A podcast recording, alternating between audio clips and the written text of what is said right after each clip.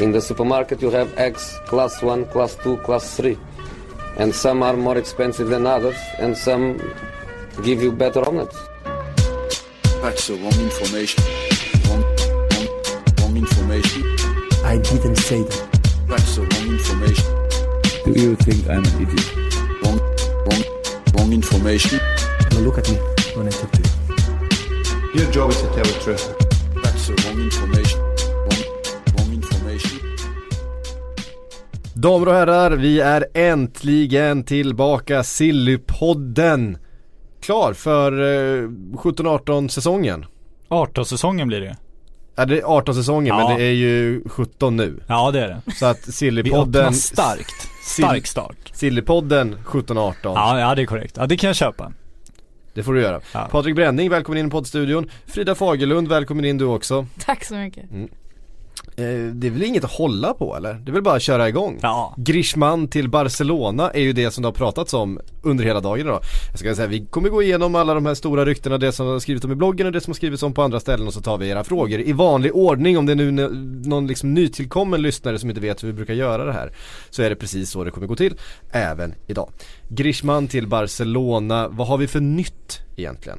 Ja, Det senaste, eller det började ju häromdagen med, med El Mundo Deportivo som ju älskar att krama sitt Barcelona till oigenkännlighet. Eh, som ju påstod att eh, Griezmann då hade haft en middag, hans föräldrar hade haft en middag med Barcelonas president eh, och sen så gick en annan Barcelona styrelseledamot ut och, och bekräftade det här påstod då El Mundo Deportivo. Men läser man hans citat så var det väl kanske den lösaste bekräftelsen som någonsin kommit i, i fotbollshistorien och det säger inte lite. Det var liksom det, det här kan ha ägt rum. Om tidningen har skrivit det så kan det vara sant och det är ju så här det går till i fotbollsvärlden. Man har, bygger ofta med relationer med många spelare. Det såg de som en bekräftelse på sina uppgifter. Har inte Men Jordi Alba varit ute och han har välkomnat honom också med det, det, det är alltid lika kraftfulla citatet Stora spelare är alltid välkomna till klubben. Sån här är också Ganska breda penslar får man säga. Ja. Men precis innan vi klev, ut, klev in här så har ju Manchester Evening News ändå publicerat en artikel med, med läget i Manchester United och när de trycker så mycket på sina egna uppgifter så brukar de ändå ha koll. Och de säger ju att United ju, som fick nya Griezmann i sista stund i somras, eh, har informerats av Griezmanns team om att eh, fransmannen inte längre är intresserad av att komma till Premier League eftersom han ska spela för FC Barcelona eh, förmodligen efter sommaren får vi väl eh, gissa då. Och då vill vi ju prata ringar på vattnet Frida. Vad får det här för betydelse för eh, Manchester United till att börja med som ju många ansåg hade räknat hem den här transfern i somras. Det var ju den vi trodde skulle bli av i somras, eh, Griezmann till Manchester United. Kommer de titta på någonting annat nu? Nu har de ju liksom visserligen både Zlatan och en Romelu Lukaku som har börjat göra mål igen. Men eh, kommer de titta på någonting annat eh, som en ersättare till Griezmann tror du? Eh, ja det har väl snackats, eller snackats väl alltid om Gareth Bale också. Det är en sån där klassiker som poppar upp mest hela tiden. Och det har pratats om att i den här kommande sommaren så kan det möjligtvis bli så att han återvänder till Premier League. Och då återvänder han troligtvis till United. Rimligtvis för att de kanske är en av få klubbar som kan betala de stora pengarna för att lösa ut honom. Eh, Och betala hans så- sjukhusräkning. Ja, exakt. Eh, Hans privata kock, han är inte gratis heller ska vi säga. Nej, precis. Sen i övrigt så måste jag säga att jag, jag blir förvånad över att föräldrar till spelare så ofta är involverade i rykten nu för tiden. Ja, Men, men, Griezmann är ju inte 18 liksom, Nej, eller, det- eller minderårig. Han, men det måste ju ha något med agentbranschen att göra för han hade ju ganska, ganska infekterat uppbrott från sin första agent som liksom hjälpte honom med hans ungdomsår och tog fram honom och, och liksom byggde den här karriären. Så bröt han ju med honom här om året och den agenten har ju varit ute i, i fransk tv gång efter annan och liksom ifrågasatt många beslut och det har ju varit rätt infekterat. Så man kan väl gissa att han kanske inte litar helt på agenter och det kanske är Mm. det, den sundaste insikten man kan komma till i dagens fotbollsvärlden. Då. ja med tanke på att han, Griezmann då ganska ofta inte gör så smarta val. Exempelvis när han ska gå på maskerad och så vidare. Så känns det som att han kanske behöver någon Ja, rådgivare som kan hjälpa honom i livet. Eh, Men man älskar ju familjer annars. Kan vi bara, vi får bara säga kan- vad det var som hände. i maskeraden, Vi ska inte det stanna, vi, det, om det är någon som har missat det här, vad var det som hände egentligen? Han, han klädde ut sig till en basketspelare. Från Harlem Globetrotters. Precis, Ja. och körde blackface Ja. eh, på en maskerad och det, det är inte så jävla snyggt. Men otroligt kul när man satt på Twitter och fick, för att stanna i, i maskeraden ändå, som vi inte ska göra. Men när han liksom lägger ut det och man ser att man, han lägger ut det och sen så kunde man bara luta sig tillbaka och liksom så här Mm. följa händelseutvecklingen steg för hur lång tid tar det innan, innan reaktionerna kommer, hur lång tid kommer det ta innan ursäkten kommer, hur lång tid kommer det ta innan han tog bort bilden. Det var tre, fyra timmar innan det var avklarat, hela, Ja, hela den här precis. kedjan. Det tog inte lång tid innan Piers Morgan twittrade någonting. Såklart. Eh, Embezzle liknande. Ja, men i alla fall, eh, om vi går tillbaka till United då. eh, så har det ju faktiskt snackats om eh, den här mycket spännande spelaren i Bordeaux, Malcolm. Just det. Eh, 20-åringen, brassen.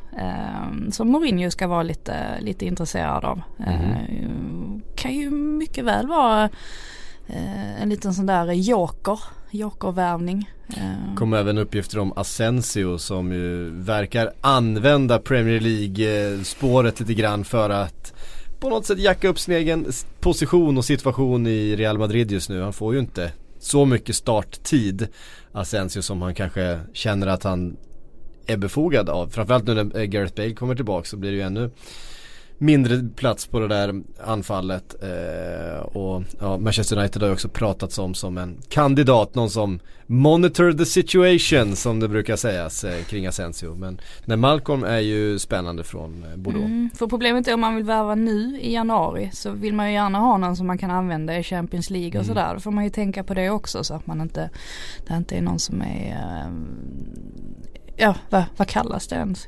Ja men låst, Låst. deltag i sammanhang. Ja. Men det man kan säga om, om Manchester Evening News så är det- ju framförallt i sommar de verkar blicka för de säger just eh, Griezmann har de gett upp och så är det just Gareth Bale då. Eh, och sen Mesut Özil som ska komma gratis från Arsenal då. Också ett rykte som blir mer och mer omdiskuterat och omskrivet och sådär. Så att det börjar också kännas som det är en reell möjlighet att det faktiskt kommer ske. Vad får det här för betydelse för Barcelona då? Nu har de en Suarez som har börjat göra mål igen. Han har haft en oerhört tung höst får man säga. Eh, Leo Messi är ju där han levererar i vanlig ordning. Är det den här Neymar-platsen då som finns reserverad fortfarande? De köpte ju in eh, Dembélé från eh, Dortmund för en miljard ungefär.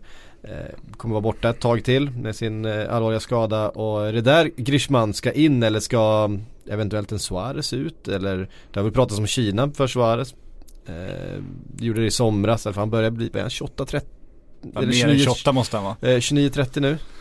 Ja, 31 du, kanske? Du får googla Suarez. Mm. Men, jag, nej, men det känns inte mer som det är liksom den här eh, tillfället gör tjuven grejen. Alltså Griezmann eh, ska ju lämna Atletico Madrid. Han skulle göra det i somras redan om de inte hade Mm. fått transferförbudet. Nu blir det till sommaren. Han har den här klausulen som gör att han kostar 100 miljoner euro, alltså en miljard kronor. Sett till vem han är nu och den nya marknaden så är en miljard ett reapris för den typen av spelare. Du får ingen annan anfallare för den. Och i Barcelona som kan locka vilken spelare som helst i världen har liksom en jättemöjlighet att göra en, en väldigt, väldigt bra affär om inte annat. Då tror jag att de, de tar den möjligheten och sen om det eventuellt går ut över en, en Dembélé eh, så må det väl göra det. Jag tror ändå att de tycker att möjligheten är för bra för att avstå liksom. Mm. Jag tror väl de känner också att Leo Messi börjar bli till åren också. Och som du säger Suarez, han blir inte heller yngre. Så Nej. Han är någonstans 30 måste man. ska jag säga då. Ja men precis, men är, i fotbollsår så är ju det, det är ju en del. är det ganska gammalt. Människor väldigt, väldigt lite vill jag understryka men i fotbollsår absolut. Eh, ja men vi stannar lite grann. Eh, vi använder Griezmann då som en eh, liten segway till eh, Ja, årets första segway, vad härligt. Manchester Där kom United. den. För det är oerhört mycket snack om Manchester United. På Twitter, ute på ryktesbloggar, hos de eh, mindre trovärdiga och eh, även hos de lite mer trovärdiga källorna. Du var inne på Manchester Evening News som eh, en av dem som brukar faktiskt ha ganska bra koll på Manchester United. Och vi kan väl börja med ett par spelare som kan vara på väg att röra sig därifrån. En Mkhitaryan är eh, inte någon favorit hos eh, Jose Mourinho. Började ju den här säsongen väldigt bra men har inte fått så mycket förtroende. Fick inte så mycket förtroende förra säsongen heller och har sett ganska klen ut faktiskt eh, på slutet de chanserna han har fått. Pratas om Inter bland annat. Eh, Inter som ju jagar mer offensiv kraft. Icardi kan inte göra allt. Så att de behöver fler poängspelare där fram. Vad tror ni? Är United beredda att släppa Mkhitaryan? Ja det är jag övertygad om. Mourinho sa väl det i veckan också att eh, kommer det ett bud liksom som möter värderingen som det gjorde med Memphis Depay och, och Morgan Schneiderlein som förra vintern så, så är han beredd att lyssna. Och är man liksom, han har ju också bekräftat att anledningen till att han inte sitter på bänken är ju inte för att det finns någon skada eller någonting utan det beror helt enkelt på att han, han värderar andra spelare högre och då inte ens vara på bänken med Mkhitaryan då, då är det väl bäst både för United och honom att han flyttar på sig och det känns Mm. ju som den här typen av liksom lite hyfsade Premier League-spelare som inte riktigt blommar. Eh, De har ju en förmåga att hamna i Serie A. Jag tänker på Dzeko och Mohamed Salah tidigare som är kommit tillbaks. Och de brukar göra det rätt bra när de brukar kommer göra det dit. väldigt bra när de kommer dit. Så att, Mm. ja absolut, det Mm. finns väl eh, många skäl att titta på honom. Och här är ju, Mkhitaryan är ju en spelare som har levererat förut. Men han var ju sensationell i Shakhtar, han var ju fantastisk i Dortmund. Eh, framförallt i början av sin period där. Jag tror definitivt att det här, att vi kan ha en spelare här som kanske går en sväng om till Serie A, kommer tillbaka och blir en ny eh, Salah eh, och liksom blommar ut ordentligt. För att vi kan inte glömma bort, alltså inledningsvis på säsongen då var han den som gjorde flest assist. Mm. Han slog med något slags rekord. Gjorde, jag med tror han gjorde fyra, fem assist på de första matcherna där bara. Ja, då undrar man ju lite vad är det egentligen som har hänt där? Alltså det känns ju som att det är någonting Mm. mer som vi inte vet om. Eh, och jag tror att Mkhitaryan han känns som en sån spelare också som är oerhört känslodriven. Att han är en sån som kanske behöver ha ganska mycket självförtroende för att Mm. kunna prestera på topp. Och det känns inte riktigt som att Mourinho är sådär jättebra på att hantera den typen av spelare. Vi har ju, det har vi ju sett förr. Salah är ju ett liknande exempel eftersom han också är en väldigt emotionell person som Mm. är väldigt såhär känslig själ på något sätt. Och jag vet inte, det, jag tror faktiskt att det kan bli så att Mkhitaryan försvinner, kanske återkommer igen och Var Mourinho tränare i Chelsea när Salah var där? det var, det var så? det var Mourinho som värvade Det var Mourinho som värvade. Salah. Mm. Och sen egentligen aldrig gav honom chansen. Man kan inte hävda att Mkhitaryan har fått chansen speciellt mycket heller. Frös ju i- ut honom redan första säsongen. Ja. Och sen så tänkte man då att det kunde vara liksom att han skulle visa för honom då att ja men nu att han spekulerar man vilt att han kanske inte liksom visar det på träningen han hade hoppats på. Att han då sätter honom i frysboxen ett tag, vill få ett svar och sen ska, ska liksom slussa in honom. Och det gjorde han ju i början av säsongen. Då kändes det ju som, att nu har han liksom förstått vad det handlar om i United. Nu har han gjort det Mourinho förväntar sig av honom. Nu kommer det liksom börja börja rulla på och sen så bara rakt ut i kylan igen. Så jag håller med, någonting konstigt är det ju. Mm. Eh, Inter som sagt eh, intresserade utav att värva om budet blir så, så att man har råd att betala. De tittar också på eh, Alex Teixeira, kommer ni ihåg honom? Mm. En annan Shakhtar-bekanting som var stekhet för, eh, vad är det, två år sedan? När eh, det var många som drog i honom och Shakhtar skulle sälja och han valde att sta- sticka till Kina eh, för pengarna och nu så har För den pengarna, varför säger du det? Han var för kulturen, sportsliga utmaningen. Ja. Jiangsu Suning heter klubben som han gick till och de har nu satt upp honom på transferlistan. Så att det är ju en spelare med eh, väldigt hög högsta nivå i alla fall som eh, också Inter är intresserade av och det kommer säkert vara flera som tittar på den signaturen eh, under vintern också. Det ska bli spännande att se vart eh, han kan ta vägen faktiskt. Yang Sung Suning ägs alltså av Suning Group som äger också Inter. Där har du ju hela anledningen, det, alltså det känns som de bara skulle kunna skicka honom till Inter så att Inf- Inter får en bra spelare som de liksom Ja det har ju pratats om ett lån. bonusspelare. Ja exakt, ett Mm. lån och så är han bra där ett halvår så pumpar han upp marknadsvärdet visar att han håller i Serie A igen. Skulle han göra liksom ett halvår kanon där så är det, då har ju marknadsvärdet verkligen flugit upp så att då kan de ju möjlighet att sälja honom Precis. ännu dyrare så att det skulle ju kunna vara bara en business agreement där. Vi kommer ju inte se lika många sådana där jätteövergångar till Kina längre sen de införde den här skatten Mm. som gör att de måste betala dubbelt så mycket för spelarna nästan. Mm. Eh, och det kommer göra att det kommer inte bli lika många sådana här där, spelare som går dit och man tänker att ja men gud han hade ju åtminstone fem år kvar i, i kroppen i, i en bättre liga. Så det kommer bli färre sånt. Niklas Backman spelare. ja precis. Man vill ju sitta här och hylla diktatorer och diktaturer men, men. Men- Men, visst, men visst är det effektivt när man vill ha till snabb förändring. När de tycker att nej men nu spenderas det för mycket pengar på fotbollsspelare i våra klubbar här. Ja, pang lägger vi på en skatt, nu kostar det dubbelt så mycket, lugna ner er. Ja och så var det med det. Ehm, Handlingskraftigt. Ja, snabba beslut. ja. Eh, Vi kan väl ta hela varvet runt då med Manchester United och Italien för att eh, man har ju letat en vänsterback rätt länge eh, till United. Mourinho är ju inte nöjd med de alternativen han har. Eh, Luke Shaw har fått lite kärlek nu på slutet men vi vet ju att den, det är ju en chimär. Eh, de tycker ju inte om varandra egentligen. Eh, och då pratas det om Alexandro eh, från Juventus som Chelsea försökte värva i somras, gick bet då. La enligt uppgifter ett bud på någonstans runt 700 miljoner för eh, denna brassen i Juventus och nu är det Manchester United som ska ha fått godkänt av ägarna att få lägga ett bud på, nu pratas det inte om så mycket utan det pratades om 600-650 miljoner kronor någonting för ett bud på Alexandro. Kan det bli av? I, januari? Ja fast det känns ju jag vet inte, Alexander har ju inte riktigt kommit upp i den nivån i, nu i höst. Som han, eh, han var ju extremt het i somras. Mm. Eh, det kändes som att det snackades om honom varannan dag. Eh, och kanske var det så att Juve kände att när de hade släppt eh, Bonucci och sådär att de kände att de ändå ville ha kvar sin backlinje någorlunda intakt. Eh, ja det är väl mycket möjligt att det blir av. Men på något sätt så känns det ju troligare med Danny Rose ändå. Att han, eh, att den värvningen blir av på något sätt. Även om det känns som att de Inte kommer lika få... sexig riktigt. Nej det är det ju inte och, och eh, de kommer nog få betala ganska rejält för honom också. Ehm, Men någonstans så känns det lite som en Mourinho-värvning ändå. Och det var ju samma sak i somras när han, när Mourinho gick för Matic istället för Fabinho. Det lät inte lika sexigt men det blev ju väldigt bra. Så Mm. att, eh, Verkligen. mm. Och samtidigt, det är ju det hålet om man ska titta på Manchester Uniteds lag som är det mest uppenbara är ju vänsterback, vänsterbacksplatsen så att de köper en vänsterback antingen nu i, i januari eller till sommaren, det tror jag vi kan lova. Ehm, då får vi väl nämna Daily Blind då också. Som eh, har fått spela en del vänsterback, framförallt till vänster i en trebackslinje. Spelat lite mittfält och så vidare. Kommer rykten om att han också ska vara aktuell för Barcelona, precis som så många andra. Alltså här är jag lite skeptisk om jag ska vara riktigt ärlig. Det här vet jag inte riktigt. Det känns som det kommer från vänster. Det här. Ja. Eh, det känns som att Manchester United behöver honom till att börja med. Som en liksom utility player. Ja, sen vet man, ja det kommer ju från calciomercato.com det här italienska källan så då kan man ju börja fundera också som vanligt. Eh, Vi ska ju säga det, att vi ska prata lite dåliga källor sen och lite så här varningstecken hos de här dåliga källorna som ni ska tänka på när ni springer på dem i sociala medier. Vi, vi återkommer till det, men vi puffar lite här nu.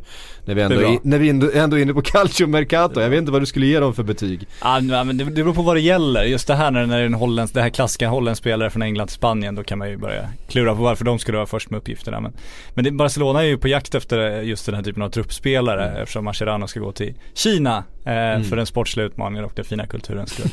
eh, så att de vill väl säkert, alltså David Blind hade säkert passat in där. Det jag tycker är allra roligast med den här rapporteringen är återigen att det här är liksom Barca-DNA nämns. Att Barcelonas ledning identifierat att Daily Blind då har Barca-DNA för att han då liksom har någon slags koppling till, till. Holland och Ajax där man då kan gå via då eh, Cruyff och hela historien bak och komma tillbaka till Barcelona. Men fan vad de vattnat ur det där ordet. Alltså nu räcker det ju att liksom Barcas ledning är intresserad av någon så har han ju Barca-DNA liksom. Det är, har ju förstört det fullständigt. Ja men alltså du kan ju säga det om vilken spelare som helst så får man Ja. göra sina associationer Paulinho, själv i huvudet. Barca-DNA.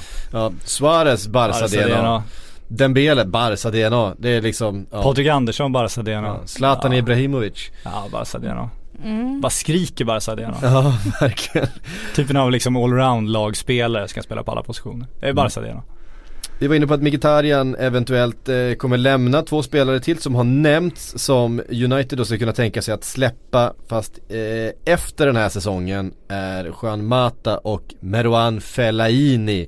Tror ni, Aldrig. tror ni verkligen att de kommer Aldrig. skilja sig från den store hårfagre mm, belgaren? Eh, Det finns ju inga spelare som José Mourinho pratar så gott om och eh, kastar så mycket lovord över som Fellaini. Så att jag har ju oerhört svårt att säga att han skulle frivilligt vilja skiljas från honom faktiskt. Mm. Sen kan ju inte Manchester bli av med Fellainis brorsa som är liksom det, det bästa, det, det största liksom fördelen med Hamar eller Fellaini- Fellaini, det är hans brorsa som går runt liksom i Manchester. Det ser precis som sin bror, exakt samma frisyr, liksom precis lika lång och allting. Är så slående lik så det liksom Mourinho ska ha gått in på någon restaurang någon gång inför någon match och bara kolla in genom fönstret, fan där står Marouane, fan där- det är sent, vad i helvete är han ute nu?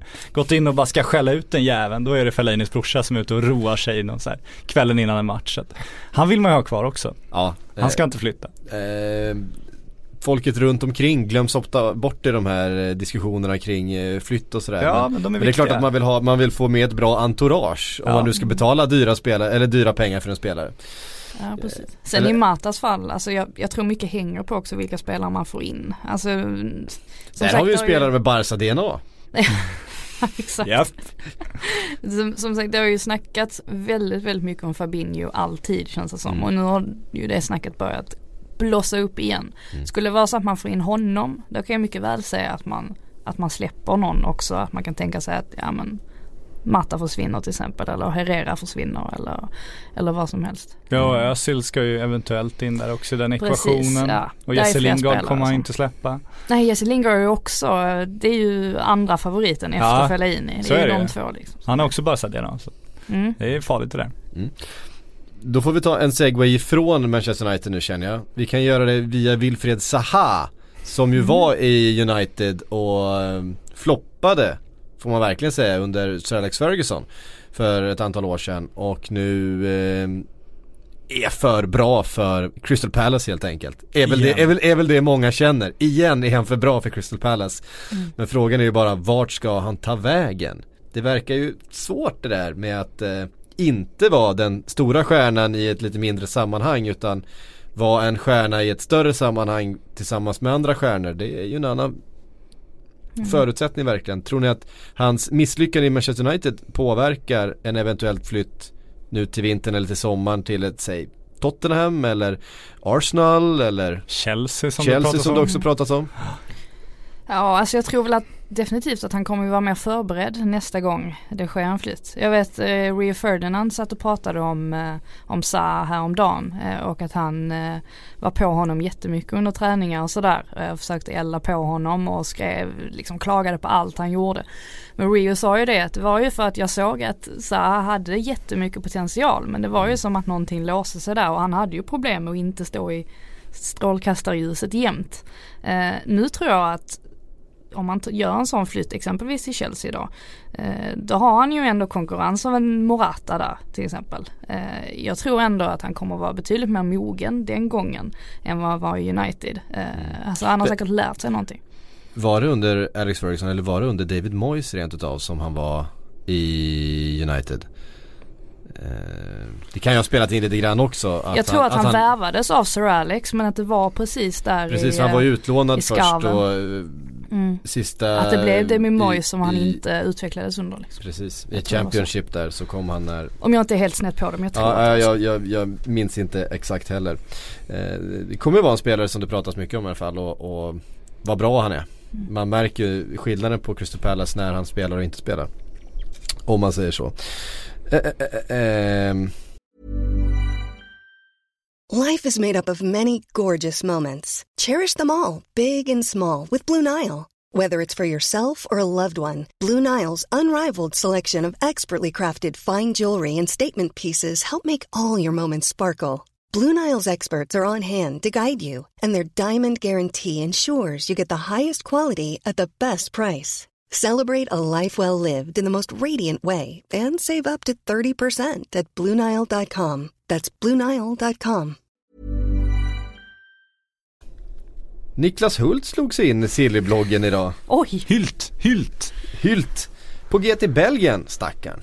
Ja, ja fast vad fan Kiese gör det hyfsat nu. Nu är han i och för sig utlånad från sin belgiska klubb till en annan belgisk klubb men Ja, nej. Men jag tycker Hylt. bara, eh, det är trist att börja flytta till Belgien. Ja, han har ju valt sin karriär jävligt snyggt eh, Niklas Hult. Eh, alltså han var väl i Nice först och sen så har han liksom Mm. dragit till, eh, till Panathinaikos. Den är också ganska trevlig vardag sådär, bra klimat och Ja. allting. Och sen till Anderlecht, ja, mm, Mm, nej, nej. Fast det är ju ganska trevligt att få lön också ju. det är kul att få lön. Ja, det är ju den lilla Att få detaljen. spela fotboll. Mm. I Grekland är det ju inte alltid lika med lön. Nej. Nej, nej. Sådär. Förstår vart du är på väg. Ja, nej, han har väl haft eh, till och från eh, sådär nere i Grekland. Det verkar ju vara en, en eh, kul liga att spela i på många sätt. Jag menar supportrarna vet vi ju hur de är där nere. Eh, det är fullt på läktarna, det är drag och det är liksom rivaliteter och det betyder oerhört mycket men så kan ju de där eh, detaljerna om att man inte får lön var, varje månad också eh, påverka. Men det är ju liksom är Oskar Hiljemark också och eh, Gische Molins är ju också där. Mm. De eh, hade ju en svensk vända där. Mm. Eh, så det blir väldigt spännande att se. Nu ska de ju lasta bort dem för att de helt enkelt inte får någon lön. De måste ju få in pengar. Ja, precis. En till också va? Mattias Johansson? Nej vad heter han? Är det så? Ja, Ja, det är en alltså. fjärde. Ehm, Men det är ju, ja, det är så det också går, spelare. det går att fynda svenskar i Grekland. Ja, och det är två av dem i alla fall VM-drömmar får man ändå säga. Hiljemark och Hult har ju ändå varit inne och vänt i Jan Anderssons lag. Absolut. för dem känns det ju som en, en väldigt avgörande flytt nu. Mm. Ja, precis. Hörru du Patrik. Mm. Jag bad dig eh, för en stund sedan att eh, lista några dåliga källor. Vi pratar ju om det ibland här på redaktionen. Eh, Don Ballon inte minst, det är en sån där eh, ett, eh, ett, redaktion eller vad ska vi kalla dem? Som ofta dyker upp i sociala medier som Ja. källa till eh, ganska högt flyende spekulationer kring stora transfers, eh, ofta med spanska lag förstås, eh, involverade. Behöver inte vara spanska lag, det kan vara vad som helst där. Det kan vara, det kan vara lite vad som helst, det är helt sant. Eh, Jag bad dig eh, välja tre stycken nyhetskällor Mm. eh, som eh, vi ska akta oss lite mer för och så ska vi liksom titta lite på vilka varningstecken som finns kring de olika eh, ryktespridarna ute i sociala medier. Men vi kan börja med Don Ballon då. Ja det kan vi göra. Det är en kul historia för det var ju liksom ett spanskt magasin förut med ändå ett så här hyfsat rykte. Eh, som ändå tog sin uppgift på ganska stort allvar. Men sen lades den ner men hemsidan har liksom fortsatt fungera av någon anledning. Trots att ingen vet riktigt vem det är som står bakom hemsidan så liksom pumpas det fortfarande ut fotbollsnyheter där. Eh, och det är ju liksom de vildaste av gissningar och de största rykten man kan komma på. Det är ju där liksom, ja men Neymar till AC Milan dyker upp först och sådana såna typer av grejer som aldrig någonsin kommer att hända. Så att de ballon kan man ju bara glömma. Men jag tycker att det är så fascinerande att det fortfarande citeras som om det är en tidning. Att det behandlas liksom på El Mundo Deportivo och Marca-nivå. Trots att det kan vara for all we know liksom en, en 14-åring i Las Palmas som sitter och gör det med vänsterhanden innan han går och lägger sig vid, vid 22-tiden liksom. Är ingen som vet. Vi, Men han har ju, de har ett enormt genomslag internationellt sett till man att det var ser en det ju överallt liksom och det Ja, ja, citeras i tiden. internationell media och, och Ja. ja. Bara hyfsade annonsintäkter också. Det borde de ju ha. Ja. Jag menar det, skriver man på engelska och den typen av rykten och så får det fäste på Twitter och på Facebook och Instagram och så vidare då, då rasar ju klicken in. Så är det. Mm. Vilket är ditt nästa exempel då? Eh, ja, nu, det här blir ju känsligt nu för att det finns ju en historia här men det går ju inte att passera den här punkten som du nu har tvingat fram eh, utan att nämna Tancredi. Det går liksom inte att ducka för den pucken nu. Nej. Och jag vill ändå hylla honom för att han, han har byggt en hel journalistisk karriär på att vara snubben som var rolig på Twitter. Och det är ändå rätt fascinerande för det var ju så det började. Han var ju liksom stor på Twitter, han kom med, med stora avslöjanden som nio gånger av tio inte hade- någon substans och när det vändes mot honom så antingen svarade han då med att säga men förhandlingarna var jättelångt gångna men det föll i sista sekund eller så blockade han bara personen. Så jag har inte kunnat följa honom på några år då. Nej ni hade ju en, ni hade ju en Oj, liten, en liten eh, schism Ja, en viss så. Eh, jag råkade kalla honom silly clown med, med kärlek bakom i Sillybloggen och det blev reaktioner kan man säga. Mm. Eh, nu vill jag inte bygga honom mer för att det, för att det han är ju en härlig karaktär liksom. Han gör sig väldigt bra i tv. Han är ju med i lite italienska kanaler han är med i någon asiatisk kanal. Han har ju ändå sån uppdrag för Han att han dyker liksom, då och då upp i en, en svensk konkurrent också. Ja det gör han också, för att han är väldigt effektfull och karismatisk. Men när det kommer till liksom substans och journalistiskt arbete så har jag fortfarande inte sett någonting som liksom är, är värt att återge där egentligen. Och en, eh, en tredje. Ja, då pratar vi om In the Know, den här klassiska. Jag blev senast idag tipsad om en, om en eh, PSG Twitterkonto och hemsida som ska ha liksom först med alla PSG-nyheter och de har alla rätt och de liksom, eh, eller fransk press hatar dem för att de har så många rätt och det, det går rykten om att det, det är PSG själva som lägger ut nyheter där och sådär.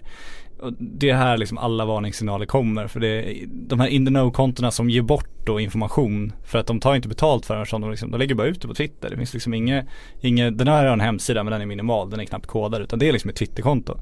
Och det är så här, då kan de, de får ingen ekonomisk behållning av det då. Och då, då, då liksom, det går inte att driva en, ett sånt konto med, med någon större journalistisk verkningshöjd då liksom. Och även om de har koll på en klubb, de kan eventuellt känna en styrelseledamot eller så. Men det går ganska fort för den klubben att leda ut, reda ut vem det är som läcker då. Och klubbar jobbar ju inte så att de läcker medvetet den, den typen av, av amatörkonton. Utan de placerar i så fall sina nyheter i de största tidningarna för att få maximalt genomslag för att få publicitet för sin klubb. Det finns ju inget intresse för dem att ge det till någon, någon, något amatörkonto på Twitter. Så alla de här som påstår sig ha, liksom, ha känningar eh, inom de här största klubbarna, de kan man väl mer eller mindre avfärda på ett bräde skulle jag säga. Ja, för man får komma ihåg det också att även om man ofta ska avfärda de här Daily Express, Daily Star och allt vad de heter. Mm.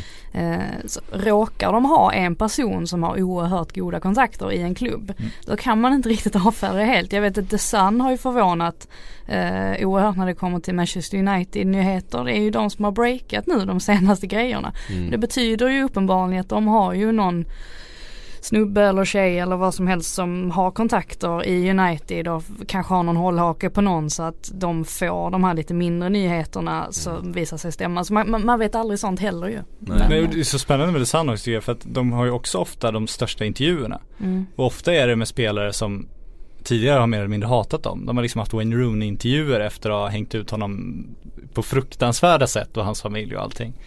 Och då, då undrar man ju också hur mycket betalar de eller vad har de för hållhaka? För att det finns ju en lite annan De betalar väldigt mycket för den typen av Det gör de och det finns ju lite annan moralisk kompass i Storbritannien än vad vi använder i Sverige. Vi betalar inte särskilt mycket för våra tips på det sättet och eh, vi har inga hållhakar på spelare utnyttjade till intervjuer om man säger så. Men de Men jobbar de, ju på ett de, helt jobbar, annat de sätt. jobbar ju så. Det ska man ju komma ihåg med alla de här källorna de har till alla skandaler. Och det är liksom eh, flickvänner som liksom har blivit dumpade. Ja då säljer de sin historia om, ja det här var våra, mina partynätter med Wayne Mm. Rooney. Då säljer de den historien för, ja 100 000 kronor.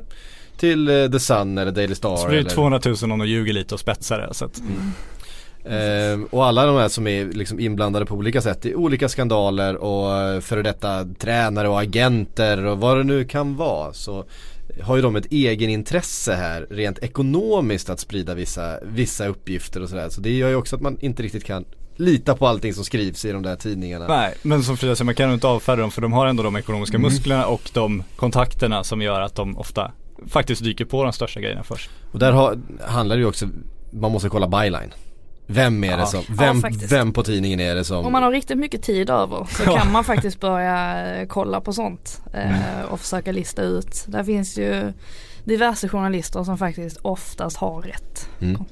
Ja, och man kan, läsa så här, man kan se samma tidning skriva någonting men man får liksom vänta med att tro på det förrän den reporten på samma tidning faktiskt har kommenterat det eller skrivit någonting om det eller eh, så är det ju inte hemska tidningen Daily Mail eh, får ju rätt ibland de också och har några duktiga fotbollsreportrar även om man gärna avfärdar, avfärdar den tidningen som rent eh, skräp på många andra sätt. Några varningstecken då?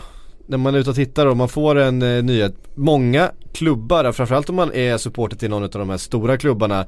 Eh, alltså Barcelona eller Manchester United, eh, Milan-klubbarna, Juventus, Liverpool och de som har mycket supportrar. Då poppar det ju ofta upp den här typen av in the know-konton eller påhittade liksom lokala nyhetsredaktioner som ofta är anonyma. Jag kommer ihåg i somras så dök det upp någon som hette The Firm kallar de sig. Eh, kring Liverpool. De hade superinformation då på Naby Keita att han skulle bli klar. Och satt på egen info där och ja men det här är enligt någon slags plan och de ska säga så här och nu kommer det här hända. Och de hade ju förstås fel.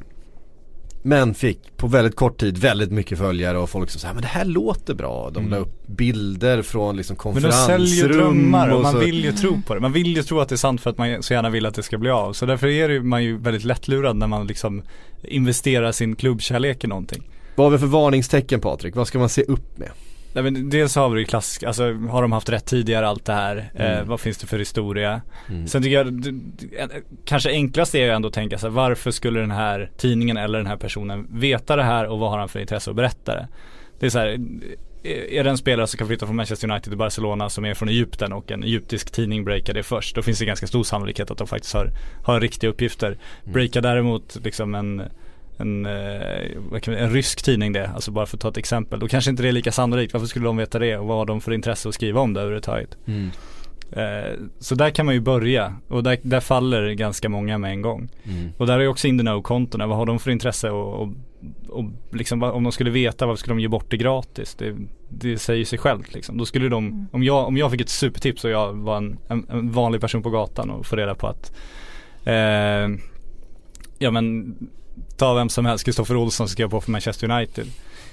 Då lägger ju inte jag ut det på Twitter. Alltså då går jag till en tidning och säger hej det här har jag, vad kan jag få för tipspengar för det här? Mm. Det, det är väl det logiska att göra liksom. Och de som då har jättemycket information helt plötsligt och bara pumpar ut grejerna på Twitter utan att få en spänn för det. det nej, nej.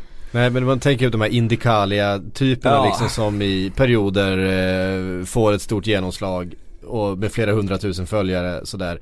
Och som sitter och påstår sig ha agentkontakter över hela Europa eh, och bara ger bort nyheter, bara skänker bort liksom nyhetsscoop som skulle vara Så kan bygga en journalistisk karriär om den personen skulle ha de kontakterna. Han kan ju få en anställning av det också liksom. Ja, ja, men men absolut. Istället sitta anonymt på Twitter och Ja. kasta ut det och sen den här klassiska Om två timmar så, Ja. har vi en, eh, så har vi ett avslöjande. Håll ögonen hit då bara för att man ska liksom bygga eh, och få Bygga spridning hypen, ja, och bygga hypen. Sen får man ju inte glömma heller att både klubbar och agenter vill ju ibland själva sätta igång rykten Mm. för att det ska gynna en eventuell affär eller för att man ska, man faktiskt ska skänka lite hopp till fansen. Alltså de är ganska bra på det där själva också så att även om det dyker upp någonting eh, så kanske man inte direkt liksom ska sparka på avsändaren utan det kanske kan vara så att journalisten i fråga har fått ett tips från en eh, ganska högt uppsatt person som egentligen inte stämmer av helt andra anledningar.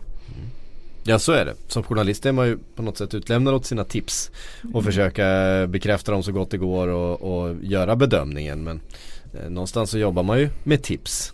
Ja, från, från någon som man eh, uppfattar eller uppskattar har en eh, insyn. Ja och någonstans. bara de senaste åren har ju förvandlats så himla mycket med alla agenter att de tar allt mer plats och får mycket mer utrymme och Mm. eh, det vet väl alla som jobbar med sportjournalistik att det finns agenter som liksom hör av sig till en eh, och som har olika anledningar. De gör inte det för att vara schyssta utan de, de lämnar ut uppgifter för att det liksom de förväntar sig gentjänster ofta och det finns eh, annars finns det liksom en, en eh, en direkt vinning för dem för att sprida ett rykte. Kanske för att de ska bygga en spelare då inför en kontraktsskrivning och sådär. Så där ska man ju vara väldigt vaksam också, även som journalist och eh, fundera över vad, vems ärende man egentligen går och man, om man egentligen gör något journalistiskt arbete när man bara Mm. har agentkontakter och lägger ut det folk säger till en. Det, det finns stora frågor där också som kanske är dags att börja ställa sig.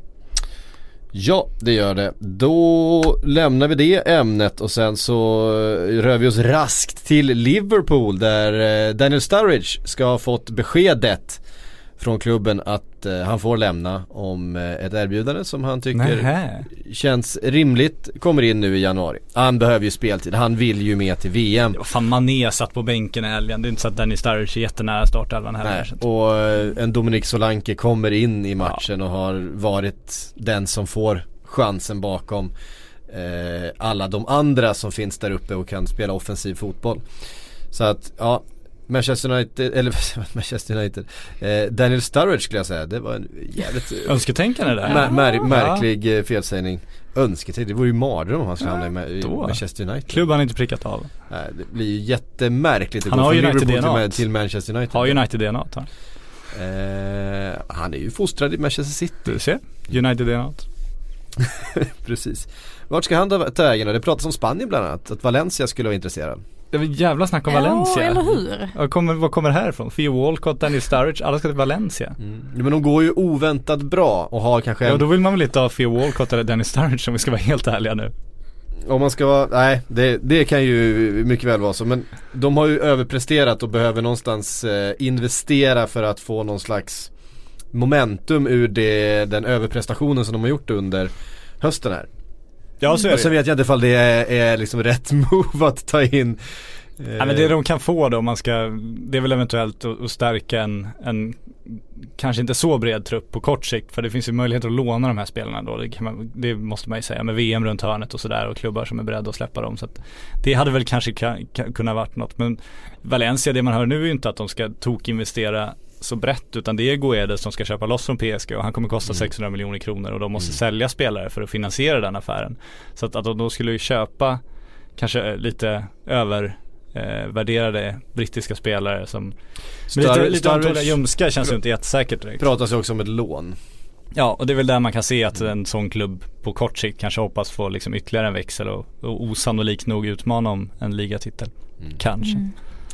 Annars finns det ju en del klubbar i, alltså inom England också som hade behövt förstärka. Ehm, ja men exempelvis, sen är ju frågan, Tottenham man vet ju aldrig, alltså hur mycket pengar har de egentligen att lägga och vill de ens lägga men när man hörde Pochettino nu härom veckan som, som gärna vill spendera lite i januarifönstret för att ha mindre konkurrens under januari jämfört med sommarfönstret så känns det ju som att han kanske är sugen.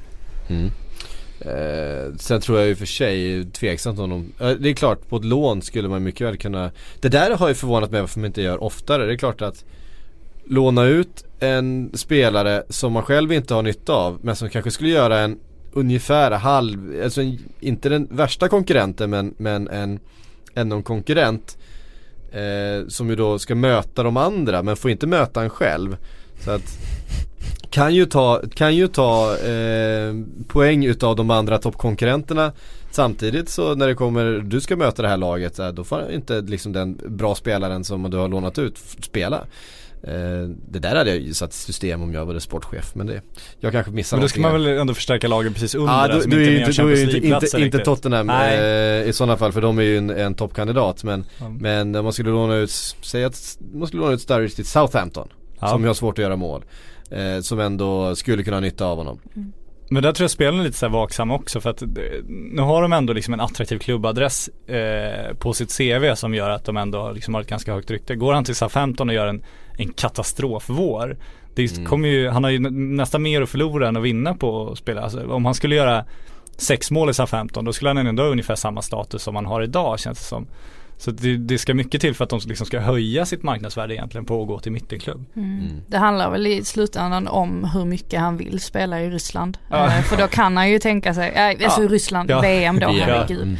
Mm. Eh, ingen, Gärna vill gå till men, eh, ja men det känns ju som att då kanske han prioriterar speltid under Ja. våren. Ja. Känns inte. Daniel Sturridge oerhört MLS-kompatibel annars?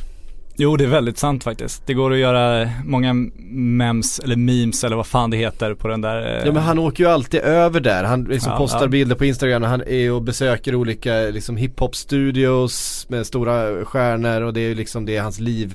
ja, eh, liksom vid sidan av fotbollen. Det är ju det han, eh, han gör. Han har väl släppt någon sån här tafflig singel också med någon, eh, visserligen brittisk eh, hiphop-artist Ah, också. Ja, jag vet inte men han hänger Men alltså ju vilken mycket fotbollsspelare åker inte till Los Angeles på semester liksom? Mm, det känns som att det blir fler och fler faktiskt. Ja, Mm. Mourinho han sa väl det, alltså om jag hade gett upp titeln lika gärna kunna åka på semester till Los Angeles eller Brasilien. Det tycker jag var intressant att han bara, Ja, det är Vi pratar lite portugisiska. ganska vitt skilt. Ja, jo det är sant. Japp. Eh, Alexis Sanchez har vi inte pratat om än. Nej, Det tog, det, tog, eh, ja, det tog 40 minuter innan vi kom in på den gode Alexis. Eh, men nu är vi här. Har tackat nej till en årslön på 200 miljoner från eh, Hebei China Fortune. som tränas utav Ma-. Manuel Pellegrini. Och han sägs då vilja till City fortfarande.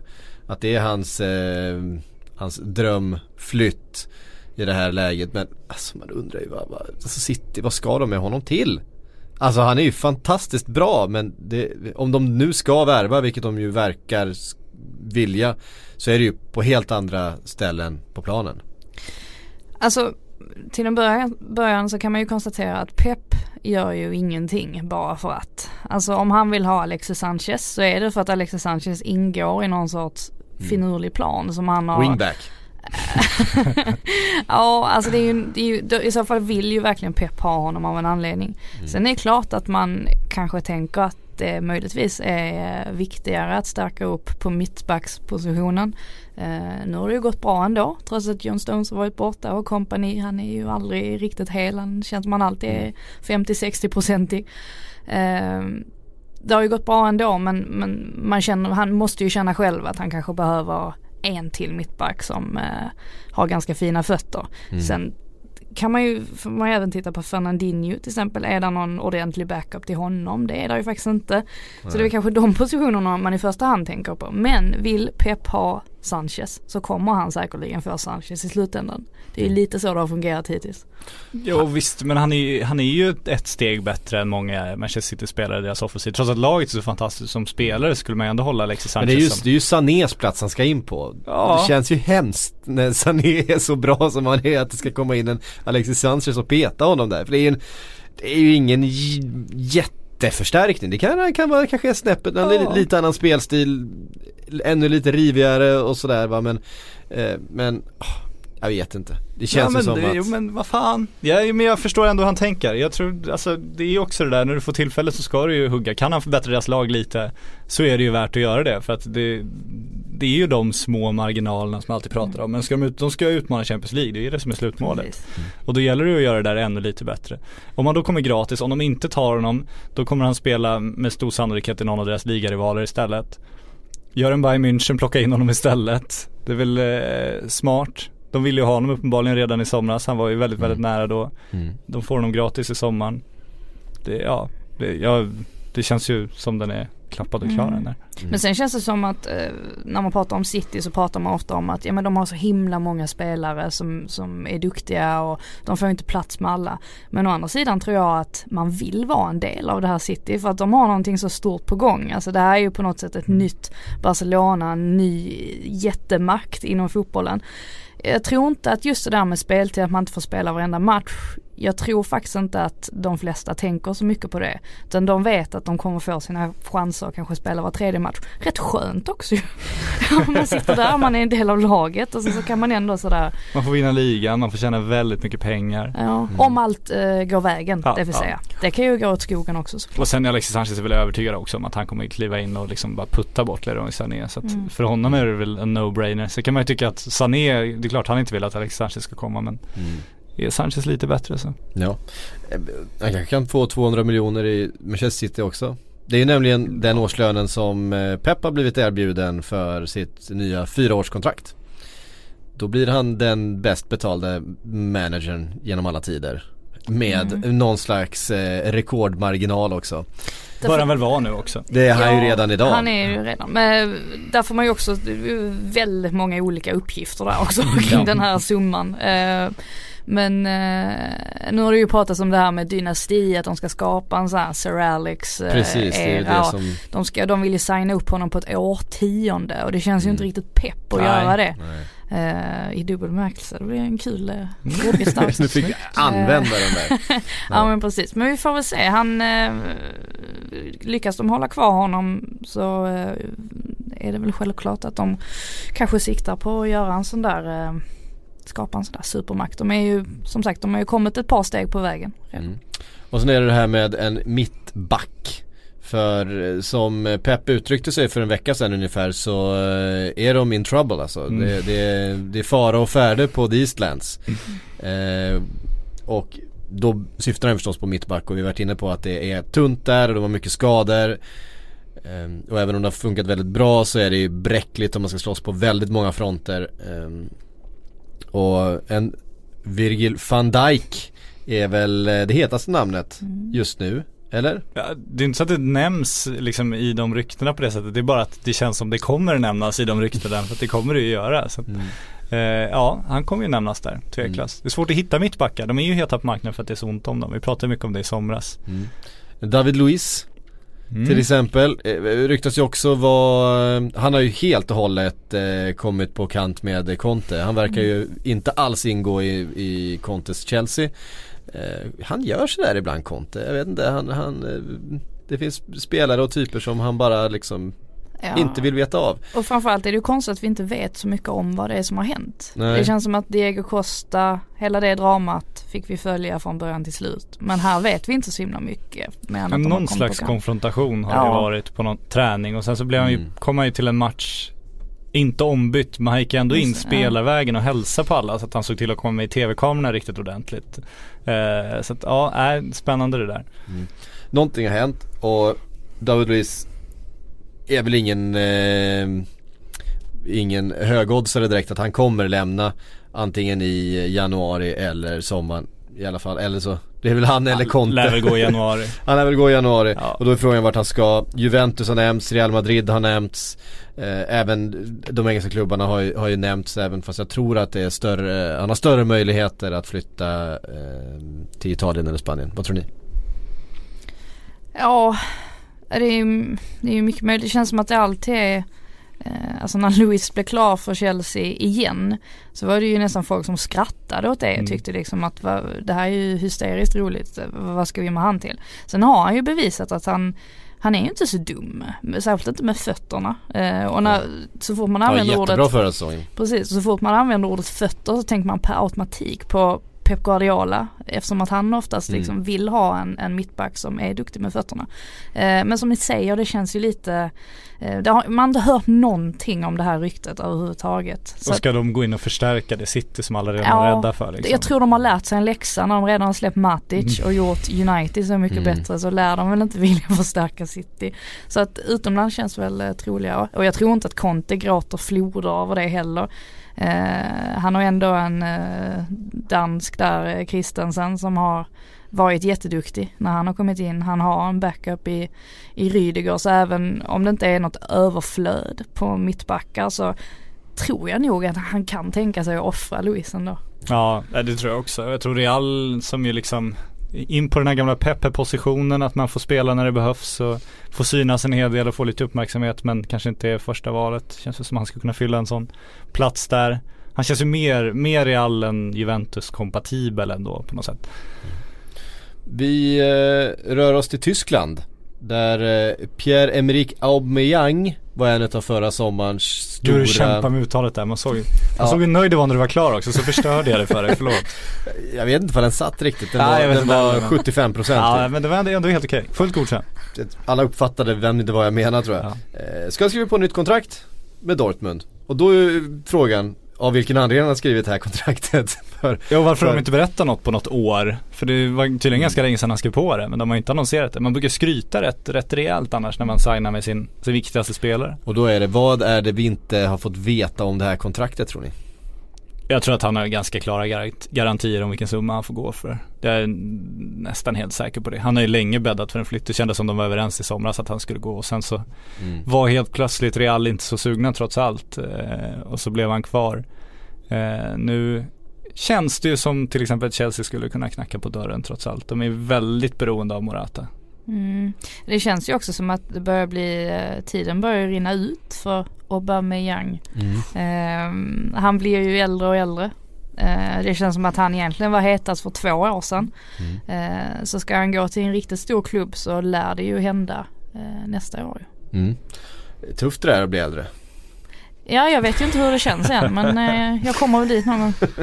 Du, du ja, nej, det, vi ska inte gå in på det. Ehm, Även Bayern München verkar eh, vilja förstärka upp offensivt. Det pratas om Hoffenheims, eh, Sandro Wagner. precis. Han är ju klar kan vi nog räkna hem där. Ja. Det är Bildt som ju brukar ha koll på si- sitt Bayern som dock har tappat lite, lite, lite tycker jag sin spets. Eh, har börjat bli lite mer spekulativ. Men ganska tydlig uppgift att han ska gå dit för 150 miljoner kronor. Snacka om en karriär som fick ett Ja. uppsving alltså. Wagner, bråkstakarnas bråkstake till Bayern München. Ja, det är lite fint ändå. Landslagsdebut vid 30 års ålder och sen Mm. tillbaks till Bayern han liksom aldrig lyckades slå sig in i. Precis. Ja, vackert. Ja. Och sen en oerhörd Bayern München-värvning också.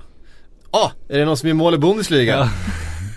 Han har ju Ba- Bayern DNA dock. Det Ja. har han faktiskt. Han har verkligen Han har faktiskt det. Ja. Får väl se också om de eh, hovar hem Hoffenheims tränare också, Nagelsmann. Ja. Så att Mm. de blir, det lär ju bli så. Ja, för det är ju lite en speciell situation med både Dortmund och Bayern München just nu i det här fönstret. Att båda två sitter med caretakers liksom. Ehm, och ska liksom plocka in någon annan permanent lösning till sommaren först. Eh, så att Men fatta inte- Nagelsmann som känns som han ändå borde vara bådas första val. Han kan ju ändå spela dem mot varandra på ett rätt effektivt sätt när han vill få igenom sina krav nu alltså. Mm. Absolut. Om inte Bayern kliver ut och tar någon internationell tränare men får väl se. Ja och om inte, det känns som att Nagelsmann är lite för ung kanske ändå för att ta över Tyskland. Alltså jag tror säkert att Tyskland, Ja, ja. att de ser honom långt där fram i planerna men eh, vi får väl se. Släpper Jogge Löw det jobbet? Han gör det ju bra hittills, Ja. så varför skulle han göra det? Ja, ja, han är ju oerhört populär i Tyskland, Jogi Löw. Eh, man har överseende för eh, en del eh, fadäser vid sidlinjen som han på, ett sätt, på ett sätt som vi, som vi kanske är hårdare mot utanför Tyskland. Eh, just mot Jogi Löw. Eh, men han är oerhört eh, po- Du känner att utanför Tyskland så är det mer accepterat i Tyskland den typen av grej? Just när det kommer till honom tror jag. Ja, att okej, de har ja. en, de det har kändes en, som du hade en, en generell uppfattning om den tyska kulturen kring det här, den här företeelsen. Det var så inte jag tycker det var intressant vad du byggde det den på inte, bara. det var inte så jag menade. nej, nej. Eh, men som, eh, som eh, fotbollstränare och förbundskapten så är han ju oerhört populär i Tyskland och Mm. jag tror nog att det finns en Skrev han inte på nytt kontrakt för inte så länge sedan? Gjorde han det? Ja, ja vi fick någon Man sån har, man har eh, egentligen fått känslan att det, det, det finns en, men, en, en eh, Bayern München eh, framtid för Jogi Löw den dagen han kliver av som förbundskapten. Mm. Eh, för han är ju inte så gammal, alltså vad är han, 55? Ish? Det känns som att alla tränare är typ 55 så det kan väl stämma. Det är alltid en favorit 45 att psyk gissar åldrar också. Man tänker så här, men nu, nu duckar vi åldern här, nu skiter vi den så att vi liksom inte tror- behöver avslöja den kunskapsluckan. Men så kommer alltid gissningen och så, och så, och så tittar du så här vädjande på en som man ska gå in och rädda dig varje gång och så har man Ja. själv ingen aning verkligen. Nej, men jag behöver inte bli räddad. är det. Eh, men kan vi få en uppgift 57 på år är han. 57, ja men det var ju, det var en jättebra gissning. Han åldras väl ändå man. Ja, alltså det är något med håret. Mm. Det är, jag undrar om han färgar det kanske. Ja, kan det vara så? Det är också lite tysk kultur att färga håret väldigt, väldigt svart. Ja. Men färgar han verkligen håret? Ja, det tror jag. Ja. Det är min spekulation nu. Jag vet inte. Eh, är det en fördom mot tyskar också? Eh, nej, jag tycker Jag har alltså, en uppfattning om tyskar att, att de färgar håret väldigt, alltså mer än den, den genomsnittliga europeen. Ja, det beror på. Sen kan man få kasta in norrlänningar där också. Det här är min egen eh, observation från mina, år, mina studieår i Piteå. Att där är väldigt mycket alltså, andra typer av hårfärger. Om vi pratar rött och gult och sådär lite vad det här färgglada för, hårfärger. Vad är det här för empiriska studier nu? nu börjar Ja, det. det är ingen fördom om det är sant liksom. Det är någonstans där man bygger det på. Ja, precis. Ehm, bara för att man är paranoid behöver det inte betyda att de inte är ute efter den. Exakt. Eh, Hörrni, vi måste ta frågor också. El Jocko har skrivit på Twitter. Han vill vi ska prata mer om Spurs. Barkley, Sessignon gånger två. Zaha, Rose, Dembele från Celtic. Vad behövs mest? De behöver ju en bänk. Eh, de behöver ju ha mer än bara en spelare på varje position. Ja, och frågan är ju som sagt, det känns som att man aldrig riktigt vet hur mycket pengar Spurs är Mm. beredda att lägga i ett fönster. Ehm, lite ironiskt också att det verkar som att det blir Danny Rose som får lämna med tanke på vad han sa i somras. Där han ju faktiskt inte hade helt fel ändå. Han påpekade det här med att Spurs de måste betala ut högre löner om de vill att spelare ska stanna kvar. Och det ligger ju lite i det. Nu har de ändå Kane, Ali, Eriksen som är oerhört viktiga för dem. Nu har Son varit bra också på sistone. Men de är borta från honom. Så de tre, alltså hur länge kommer Spurs kunna behålla dem? Eh, Så det känns ju någonstans som att de måste börja tänka på plan B. Och det, då innebär det ju att få in nya spelare som möjligtvis kan Som inte Dan Rose ska behöva googla. Ja, För det var ju också en del av samma intervju där. Att, precis. ja. Men å andra sidan så där tycker jag faktiskt att han har fel. För att Mm. de fick ändå in en Davinson Sanchez som inte jättemånga hade koll på. Som ändå har gjort det väldigt bra. Vi har en Richarlison i Watford som ingen visste vem det var när han kom. Och nu har han blomstrat och gjort det hur bra som helst. Så att jag tycker väl inte att Danny Rose har alla rätt. Det är inte bara Danny Rose förkunskaper som avgör hur bra man är på fotboll. Nej men precis. Men, men, men det är intressant med Spurs budget också för alltså, om man jämför med om City nu tar Alexis Sanchez. Där, där har du ju en klubb som liksom Det känns som de, de bygger inte en startelva utan de bygger en trupp och sen så får de se vilka som är bra nog att ta sig in i startelvan. Känns som Tottenham hela tiden byggt en startelva och sen liksom värvar de bänkspelare. De, som Harry Kane, de, har, de känns ju inte som de letat efter en världsklassanfallare oavsett om de hade kunnat få en eller inte. Utan de har ju letat efter en, en nästan världsklassanfallare så att de vet att Harry Kane kommer vara bäst och sen kan han acceptera att vara bakom på bänken. Och det blir ju så när man inte har alltså de Mm. ekonomiska musklerna såklart. Det är ju där hela problemet ligger. Ja. Ja det känns ju så. Annars borde de, för de har ju verkligen byggt en elva och sen en bänk. De har inte byggt en hel trupp. Och det, de måste ju växla upp som du säger och kanske ha en, ha en halv startelva på bänken också. Och då krävs det, då kommer det kosta. Marcus Larsson eh, undrar, vad tror ni om Coutinho till Barca i vinter? Åh, detta eviga rykte. Jag ty- tyckte faktiskt det var lite fint nu i, ehm, efter matchen igår när eh, Coutinho fick eh, ännu en fråga om det här i, eh, i tv-intervjun och Oxlade Chamberlain kliver emellan och Mm. lägger armen om Coutinho och svarar på frågan åt honom. Att Coutinho trivs, eller Phil sa han till med, Phil trivs väldigt bra i Mm. klubben, har ingenting mer att säga om den, bör inte fråga, ställa de frågorna. Och jag förstår ju att han blir trött på det här men vi Mm. är ju så nyfikna ändå. Det känns ju som att Oxlade kan ju det här med klubbtillhörighet också, klubbkänslor och så att liksom han är ju rätt kille att kliva in där tycker jag ändå och säga ifrån. Ja men absolut. Ja men det känns ju trots allt som att Coutinho han har gjort det jättebra under hösten. Man har inte märkt av att han var jättenära Barcelona. Eh, tycker all heder till honom för det. Ehm, frågan är ju hur länge Liverpool kan eh, vara tillräckligt envisa för att hålla fast honom. Uppenbarligen vill ju han sticka. Och det känns ju som att i somras när han inte fick lämna så måste de ha kommit överens om någonting.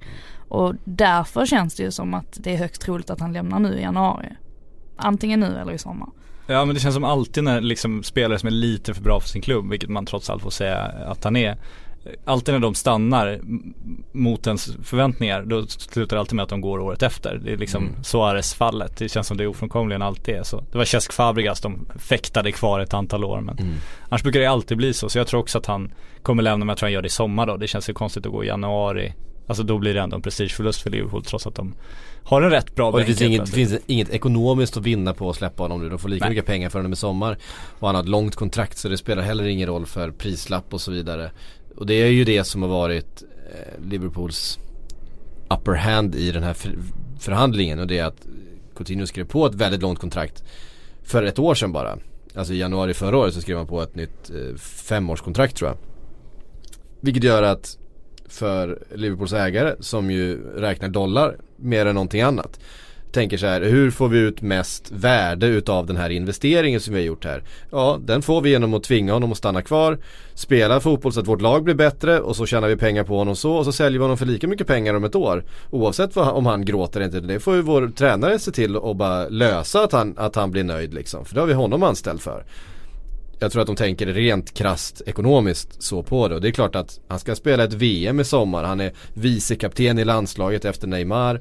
Han kommer inte vara billigare efter ett VM om han gör det bra där än vad han var i somras eller vad han skulle vara nu i januari. Nej Jag om tror man ser på vad som händer med marknaden rent- också så kommer han ju vara dyrare bara av den orsaken också. Ja. Så att, Men- ehm, ja, rent, rent logiskt. Men jag tror också att han vill till Barcelona, jag tror att han kommer till Barcelona. Att, alltså allting det där eh, Fast det man hända. funderar över nu ändå, nu är, är ju av allt att döma Griezmann faktiskt ganska nära Barcelona. Det känns ju som det, det, de är ganska överens om att det är så det ska bli i sommar. Då är det en miljard ut där. Då har de eh, Griezmann, Messi, Suarez, Dembélé. Eh, Coutinho är ju lite, lite längre ner än vad de spelarna är men det är ändå en, en väldigt offensiv spelare. Ja fast tänker de inte honom som en ren ersättare då till Iniesta? Ja, det är så alltså det med den positionen, alltså lite längre bak. Och Men då ju ska de varit, dunka in 2,5 miljard under en sommar. men hur mycket fick de för Neymar? De fick ju ändå De en, fick 2 miljarder för och sen så la de en miljard på på Dembélé. Dembélé. Mm. Och de är inte jättekända för att ha eh, superbra eh, koll på sin plånbok Nej, heller. Barcelona. nej, så att är det är ju. Det är ju, känns Det var ju, en halv miljard de åkte på i den där eh, fastighetsaffären bara va? Eh, för något år sedan, Barcelona. Mm. Ja så kan det vara. Men det, det känns ändå lite olikt Barcelona. Alltså Griezmann och eh, Coutinho samma sommar helt plötsligt. Ja det skulle, jag, jag bara kastar ut det där. Det har ju känts som han verkligen är, är, är jätte på väg dit fortfarande Coutinho. Men det, Mm. det här Griezmann-grejen får ju en, man får ju ändå fundera en sväng till. det är väl om det kommer någon liten gulfstat med en liten check som kanske, kanske Det vet är man aldrig. Nej så är det ju. Nej. Amanda Stevely. Eller helt, Ja. visst heter hon så? Hon är ingen gulfstat dock, Nej, men hon, hon- har gulfkontakter. Och hennes, hennes pengar ja. är, är från Gulfstaterna. Ska vi säga någonting om, om Newcastle och eh, försäljningen där? För det, det blir ju potentiellt om det är så att den här Amanda Stevely och hennes konsortie går in och köper Newcastle nu för, eh, alltså det handlar ju om den här närmsta veckan som kommer nu. Eventuellt i mellandagarna för det ska vara klart vid årsskiftet är det som har sagts. Då kommer ju de börja investera också för de det som gäller då det är ju att stanna kvar i Premier League så att de kan by- börja bygga det här nästa megaprojektet då i Newcastle. Ja så är det ju. Men det, det är lite oroande nu. Nu kommer ändå ett Telegraphs uppgifter att det, det är lite problem med förhandlingen. Och skulle den inte bli klar innan nyår då kommer Mike Ashley stå där och ska vara den som finansierar deras januarivärvningar. Och han ska alltså sälja klubben när som helst. Han har ju verkligen noll intresse att lägga in en enda krona i den där klubben till. Så då är de ju riktigt, riktigt illa ute. Och då är frågan hur länge Rafa Benitez orkar vänta på det där och hur nöjd han kommer vara om det blir en t- till transferfönster utan förstärkningar. Nej skakigt är det. Ja så är det. Men Lite om hon roligt. kommer in, absolut, då finns det ju, då har de ju saker att, att vänta och det känns som det är det Rafa sitter och väntar på också. Precis och frågan är hur gärna man vill ha Newcastle också utan en Benitez till exempel. För om Benitez skulle sticka då efter januarifönstret. Alltså jag tror att alltså Mike Ashley, jag tror att han kan försätta sig i en väldigt jobbig sits där kanske både tränaren sticker och om eh, Stevely då känner att nej men nu skiter vi i det här, nu bara lämnar vi förhandlingarna. Då står ju han med en klubb som han vill sälja eh, utan att kunna sälja den. Så att jag På menar väg han att åka ur igen eventuellt Precis, så han måste nog också eh, vara lite smart i det här fallet. Eh, men vi får väl se. Det är väl där förhandlingarna ligger också förmodligen. Att de Ja. båda sitter och är, båda är väldigt angelägna om att få klart det här nu. Samtidigt så vet ju båda att den andra är extremt angelägen om att få klart det nu. Så att det gör ju att du kan sitta och försöka få upp på respektive ner priset. Precis. Mm. Det lär ju vara så, alltså man skulle ju vilja vara en fluga på väggen där i de där konferens, Ja. konferenslokalerna det här Det talades om att, hon, att Mike Ashley ska ha bjudit med eh, hon Amanda Stevely ut på middag Där, där eh, Mike Ashley är ju känd för att kunna föra sig i sociala sammanhang. så det Ja. har säkert slutat jätteväl det där. Ja men det, det som, det, det som eh, kom fram där var att han hade ätit men inte hon Ja. det, det målar en sån bild av det här mötet där han sitter och slafsar i sig någon, någonting brittiskt, en paj eller något Ja. med brunsås eh, och hon sitter där och, och Hon tog en Hollywood-sallad om du vet vad det är. Ja, vad är det för något? Din grönsallad utan dressing så tar du in den så rör du i den två varv så skickar du ut den igen. Okej. En bra lunch. Ja. Mm. Hon är ingen man kör över i alla fall. Så Nej det, är, Nej, nej, det är hon ju inte, verkligen inte. Nej hon är ju hård som flinta. Ehm, Okej. va? Var det Ja. något konstigt med det? Nej, det var länge sedan man hörde den bara. det är framförallt för Frida för hon tappade nu. Ja.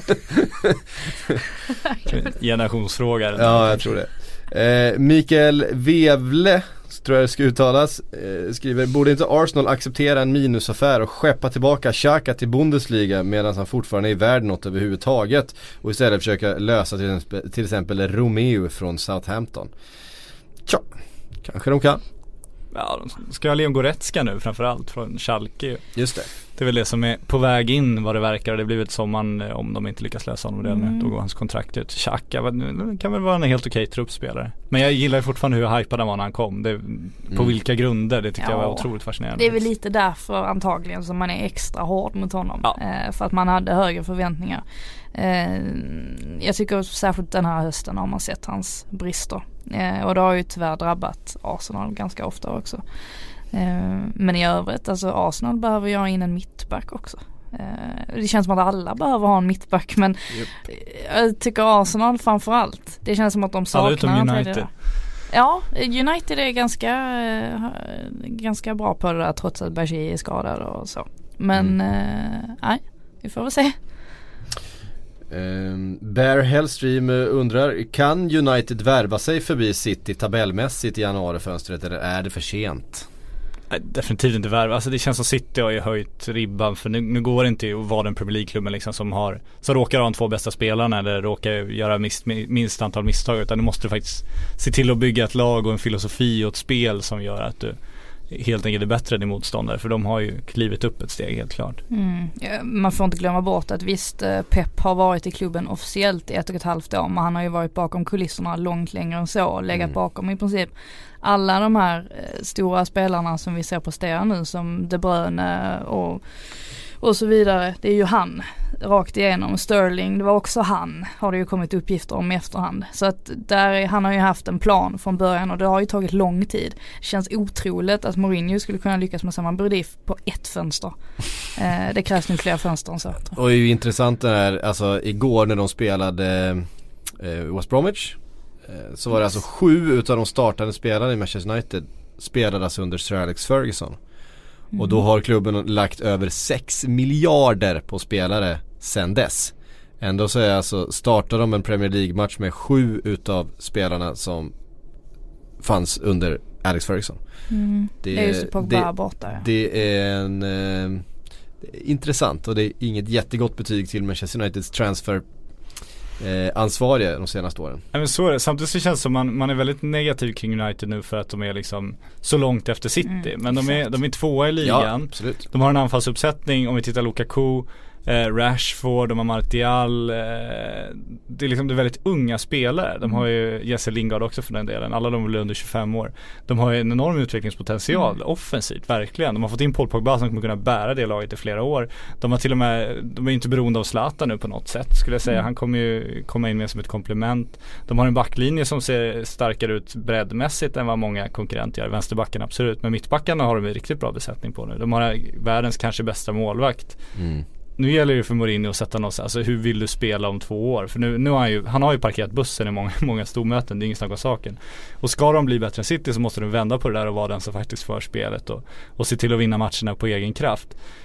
Och han har ju material för det, så är det. Alltså med, med två, tre riktiga toppförstärkningar, vilket de också har alla möjligheter att göra både ekonomi och prestigemässigt nu.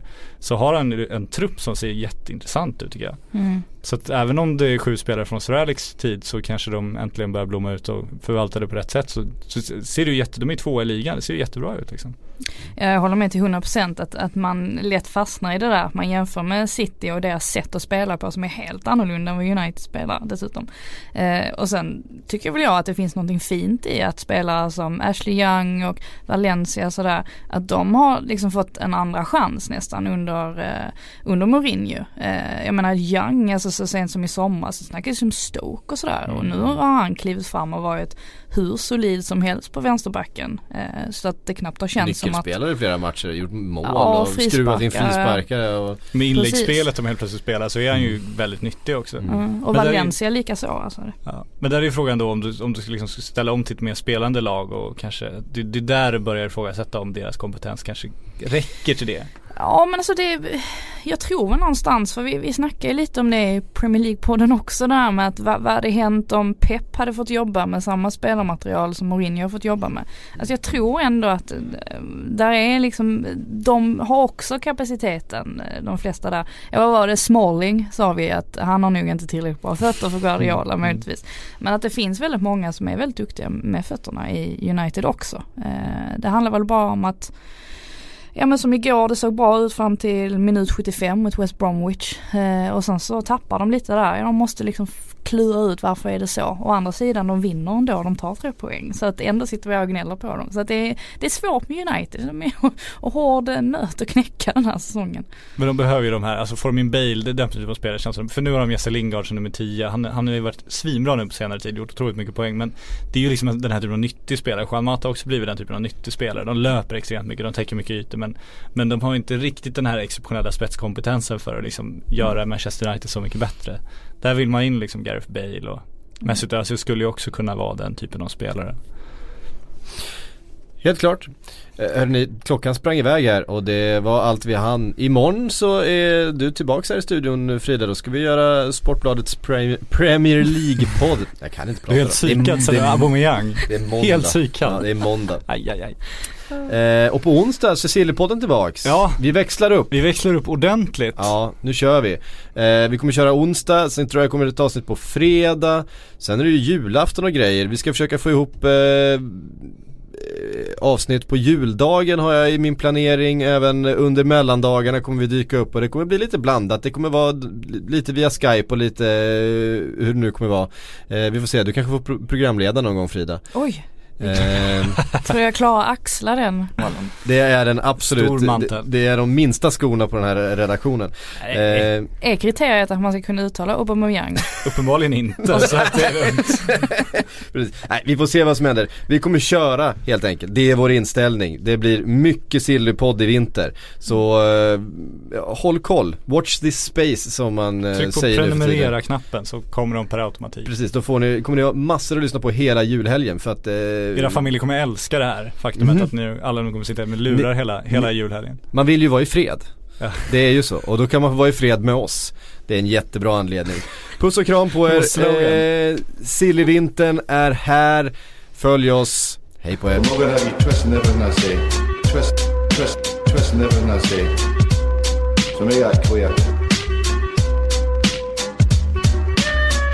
I'm